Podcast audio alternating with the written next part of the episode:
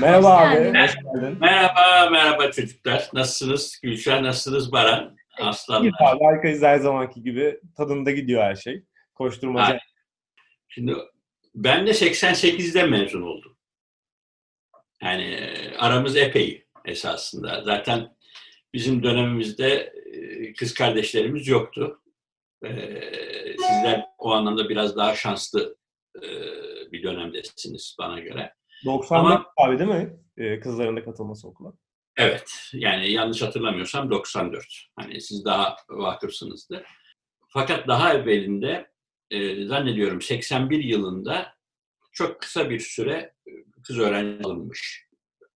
Bizim yani 82'li abilerle biz e, iyi görüştüğümüz grupta. Mesela onların sınıf arkadaşı olan kız arkadaşlarım, ablalarımız yani diyeyim o döneme, o döneme göre e, var. Ama o çok kısa bir geçiş dönemi için bir şey olmuş. Bir deneme gibi veya bir e, zannediyorum 80 darbesinden sonra yapılan bir e, bir pilot uygulama galiba.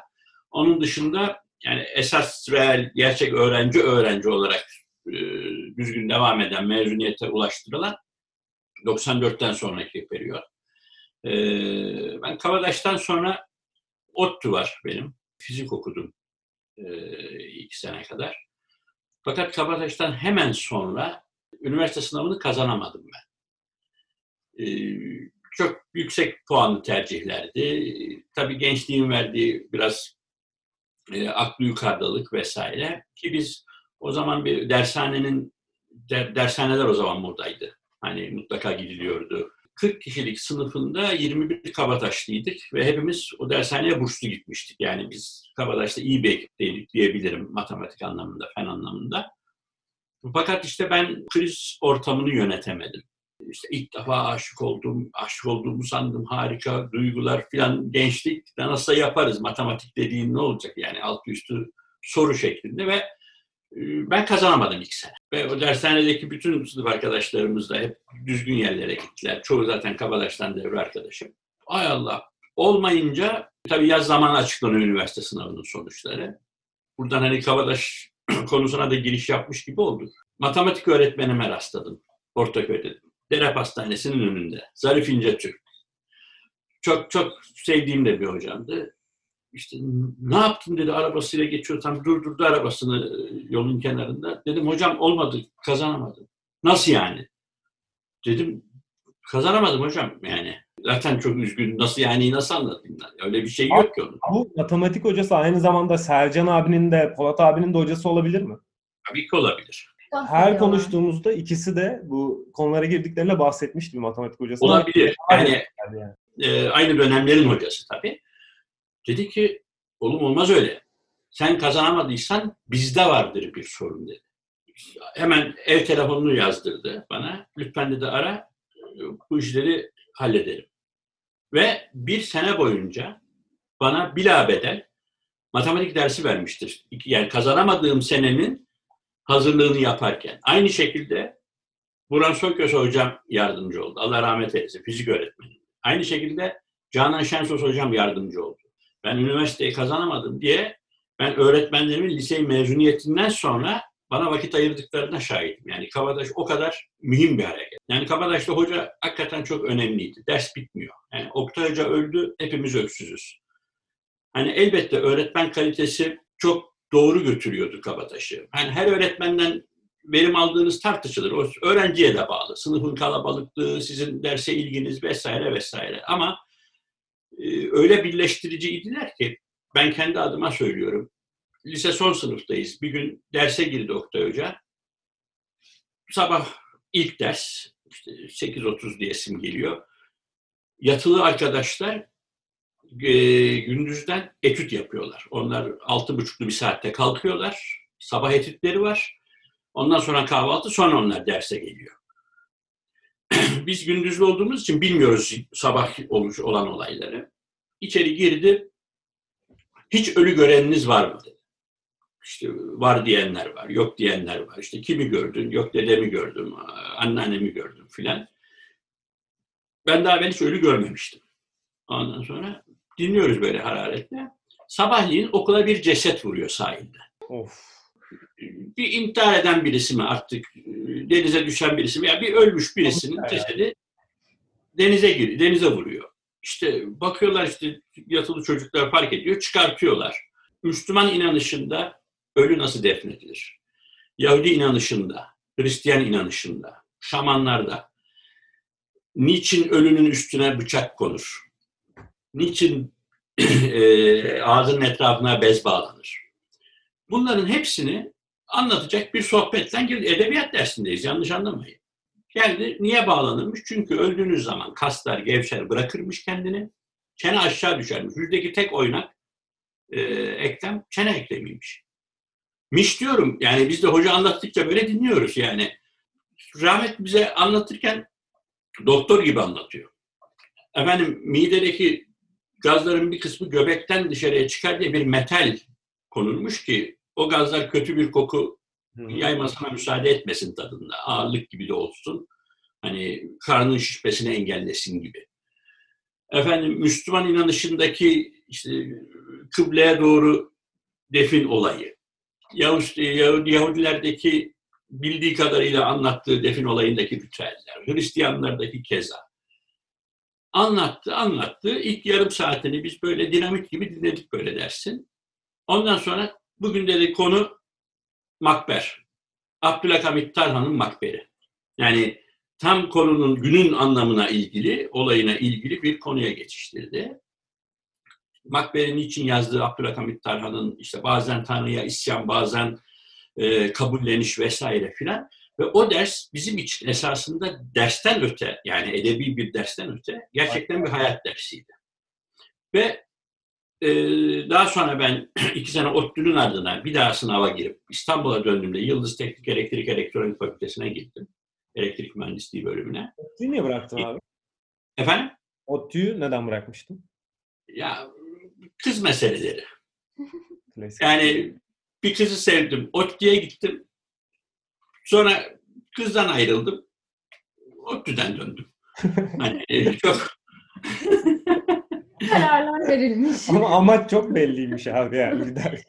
İşte hani işte Kabataş'a gitmesem ne olur diye düşünüyorum. Hani e, belki kız erkek ilişkilerinde biraz daha duyarlı olur, daha anlamlı olurduk. Yok bu arada anlamsız demiyorum. Yani yaşanılan her şeyden çok mutluyum. Hiç O, o onu bir pişmanlık tadında söylemiyorum ama o güzeldi. E, fakat dedim ya 19 yaşında aşık olduğunuzu zannediyorsunuz. Ondan sonra ortamlar e, size mutsuzluk verdiğini hissettiğinizde yani hayat mutluluktan ibaret esasen. Yani e, İstanbul'a geri döndüm.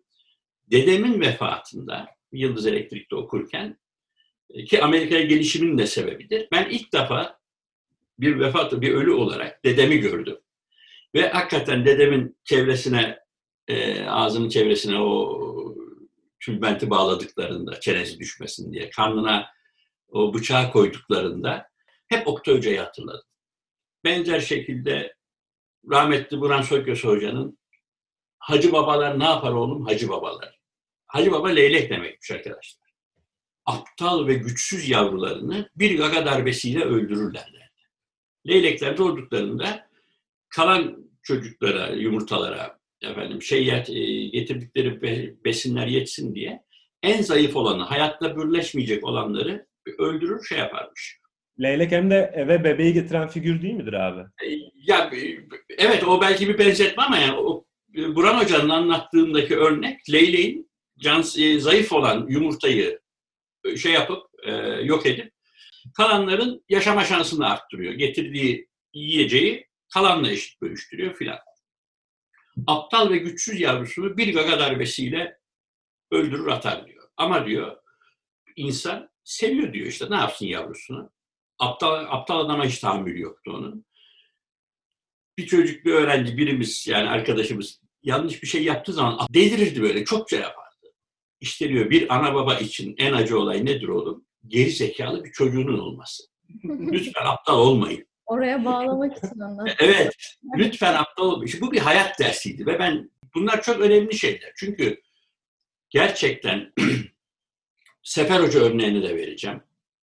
Tabii. hocalardan geliyorken 19 Mayıs çalışmaları 1986 yılı. İnönü Stadyumunda o zaman yürüyerek gidiyoruz. Çok kalabalık bir seri olarak gidiyoruz öğrenciler. 2000 plus kişi gittiğinde bir de 2000 erkek gidiyorsunuz. Bir de 2000 kabataşlı gidiyorsunuz. Yani bir kere ben orada o şunu gördüm o dönemde. Bizim gittiğimiz yerde bizim dediğimiz oldu hep. Yani bu müzik yarışmasında da böyle oldu. Yani kalabalığın getirdiği bir bir, bir hakimiyet, bir kendine güven hissi çok enteresan gelişti. Yani orada ilçe milli eğitimle alakalı bir, bir görevli bir öğretmen var. Mikrofondan konuşuyor. Belki işte böyle rütbeli sıfatlı insanlara çok takılıyorlar ya. Hani kendisi belki de Sefer Hoca'nın işte sıfat anlamında diyeyim, rütbe anlamında diyeyim daha beş kat üstünde bir şey. O il milli eğitimin bilmem neyi. Kabadaş Erkek Lisesi diye başlıyordu mikrofonda bir komut verecek bize. Yani düşün 2500 aynı anda ee diye soruyorduk yani. Düşün tekil bir adamla konuşurmuşçasına. o öğretmenin hiçbir dediği yapılmadı. Niye? Çünkü yani konu komuttan geçmiyor. Ama Sefer Hoca geliyor, durun dediği zaman tak 2500 kişi duruyor kardeşim. Susun dediği zaman 2500 kişi susuyor. Şimdi hani Sefer Hocam da hani bizim arkadaşımız gibi, babamız gibi, abimiz gibi, hocamız gibi yani 2500 kişiyi tek parmağıyla durdurup tek parmağıyla oturtan bir eleman. Şimdi öğretmenin öğrenci üstündeki hakimiyeti çok önemli. 12 Eylül'den sonraki dönemlerde 120 kişilik sınıflar olduğundan bahsediyor. Bir T'ye kadardı sınıflar. Hani okulun kalabalıklığını öyle hayal edin diye söylüyorum. 3000 plus kişi var yani. 1100 taneden fazla yatılı var. Hani rakamlar tam bağlayıcı olmayabilir ama yani yaklaşık böyle.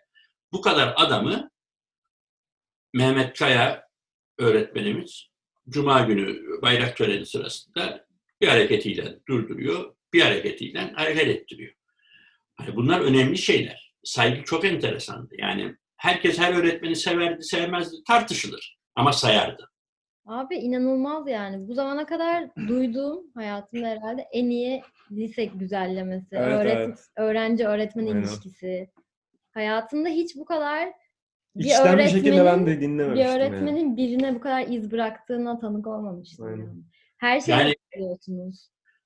Abi ilişki- Hoca'yla alakalı benim enteresan bir anım var. Onu ben bir ufak anlatmak istiyorum. Tabii canım. Biz bir gün abi koşuya çıkmıştık. Bu e, yatakhane binasının etrafında tur döndürüyordu Sefer Hoca bizi. Sen siz orada mı koşuyordunuz abi bilmiyorum derslerde. Ee, ben beden eğitimi olarak çok sportif bir adam değildim. Hiçbir zaman olmadım. Ben e, öyle koşulu işleri e, yapan arkadaşlar evet oralarda da koştular mutlaka. Benim de koşmuşluğum vardır hani şey demiyorum ama sizin kadar disiplin değil. O yüzden ben hatırlamıyorum deyip geçiyorum bu konuyu. Orada bizi koştururken abi kendisinin şöyle bir hali vardı. Oturmuş sandalyesini açmış abi. de- Demirlerin diğer tarafına ama denizle yakın tarafına. Şapkasını takmış abi. Eline güzel bir gazete atmış. Üstünde yok. Üstünü de çıkarmış. Güneşleniyor abi. Biz orada koşuyoruz. Ağzında bir düdük var. Ve Güneşlenirken düdüğü çalıyor biz tur attıkça yani. Sefer Hoca Şimdi- inanılmaz bir insandı ya. Hani burada konu şu. İyi mühendis olursunuz, iyi doktor olursunuz veya iyi arkeolog olursunuz ya da üniversite okuması da şart değil herkesin. Hani ben onu da çok e, peşinde değilim ama hayat koşulları size büyük avantaj sağlıyor diye bu donanımınızı bir üniversiteyle mutlaka değerlendirmek lazım. O, ona endişe yok. Ben Kavadaş'ta Burhan Hoca'nın, Nail Metin mesela mükemmel adam. Matematiği öyle bir anlattı ki ben ODTÜ'de matematik okurken tam nottan geçtik kalkülüs dersini. Nail Metin'in anlattıklarının üstüne çıkarttık çünkü. Yani burada temeli oluşturmak önemli. Abi O zaten yüzden bu okul şey değil mi? Hababam sınıfında esinlenildiği okul herhalde. Yani Tabii tabii. Aydın abi e, rahmetli Rıfat Ilgaz'a e, okulda olan biten olayları 1 liraya satıyor babasına. Hikaye. Abi her gün. Ya her gün mü, her hafta mı artık veya ne zaman parasız kaldıysa mı? Yani ve Rıfat Ilgaz da rahmetli e, bunları hikayeleştiriyor. Fakat Hababam sınıfı hikayelerinde geçen karakterlerin Kabataş'taki karşılıklarını garanti edemem. Hani bizden çok daha büyük dönemler ama Bacak İsmail denen bir beden eğitimi öğretmeninden bahsediyorlar. Tamam mı? Bacak Ekrem. Hani bir beden eğitimi öğretmeni figürü var. Eminim ki olaylar birebir aynısı da olmaya da bilir. Hani hikayeleştirildiği zaman hatta senaryoya dönüp filme uy gittiğinde mutlaka değişiklikler oluyordu ama işin özünde var o hareket. Binlerce çocuğun, erkek çocuğun, hem de delikanlılıktaki erkek çocuğun olduğu yerde tabii sistem yani bir karambole muhatap bırakıyor. Yani Doğru bir kelime. Stajyer öğretmenler geldi arkadaşlar 88 yılında. Biz 3. sınıfız. Stajyer öğretmen ne demek? İşte sizin son sınıftaki haliniz düşünün Gülşah. Evet. Ama staj yapmaya Kabataş'a geliyorsun. Ve Kabataş'ta 3000 plus erkek var. Deplasman maçı yani abi. Ve şimdi düşün, Oktay Tuncer'in yanında bir tane Edebiyat Fakültesi mezunu veya öğret edebiyat öğretmeni adayı bir genç. Mehmet Kaya'nın yanında başka bir tane. Mehmet Genç'in yanında başka bir tane kimya. Herkesin branşına göre. Ama herkes yanındaki stajyer çocuğu kurtlar kapmasın diye böyle muhafaza ederek yürüyor yani öyle söyleyeyim. O kurtlardan, o kuzulardan bir tanesi diyeyim hani stajyer öğretmenlerden bahçede yürüyor. Öğlen saati. O güzel deniz kıyısı filan biraz bitirmiş yemeğini. Şimdi tabii hiçbir saygısızlık yok. Hani kimse yanına yaklaşmıyor. Zaten stajyer öğretmenler gelmezden önce okul uyarılıyor böyle. Diyor, Aman sakın misafirler gelecek, öğretmenler gelecek filan. Herkes baş üstüne şeklinde. Çocuklardan bir tanesi üçüncü sınıf camının penceresi açık. En yukarıdan en aşağıya aklınca bir laf atıyor stajyer öğretmen. Ya laf atıyor ama şimdi kelimeyi telaffuz edemeyeceğim. Hani çok şey e, yakışıksız kalmasın diye. Böyle bağıra bağıra yani böyle. Abi, öyle bipleyelim istersen Aynen. yani. Ya peki söyleyeyim o zaman. O bu bağırıyor kıza. Yani ne aksiliğini gördüyse. Fakat onun ardına Oktay Hoca giriyor sınıfa. Bu karambol varken. Girdiği dakika sınıf kalma. Herkes oturuyor tabii filan. Kimin yaptığını bilmiyor. Ama yapan çocuk da, bağıran çocuk da ulan acaba hoca beni gördü mü endişesiyle bir fırça gelecek bekliyor ama yok. Ertesi gün yok. İki gün sonra yok. Konu kapanıyor çocuğun kafasında. Aradan üç hafta geçiyor. Sınav, yazılı. Sınıf sessiz. Oktay'a dolandırdı. Oktay hiç oturmazdı kürsüye. Onun ardına yürüyor işte sınav sırasında çocukların arasında. O çocuğun yanına geliyor, eğiliyor sessizce. Orospu, orospu diyor. Üç hafta sonra sınavda. Yazmış yani Kenar abi sonradan. Ya Ne olmaz ya. hani demem o ki kimseyi ilahlaştırmayalım kabul ama biz hakikaten o kıymetleri görüp davrandık. O yüzden ben kendi çocuklarıma öğretmenlerimden ne gördüysem aktarmaya uğraşıyorum.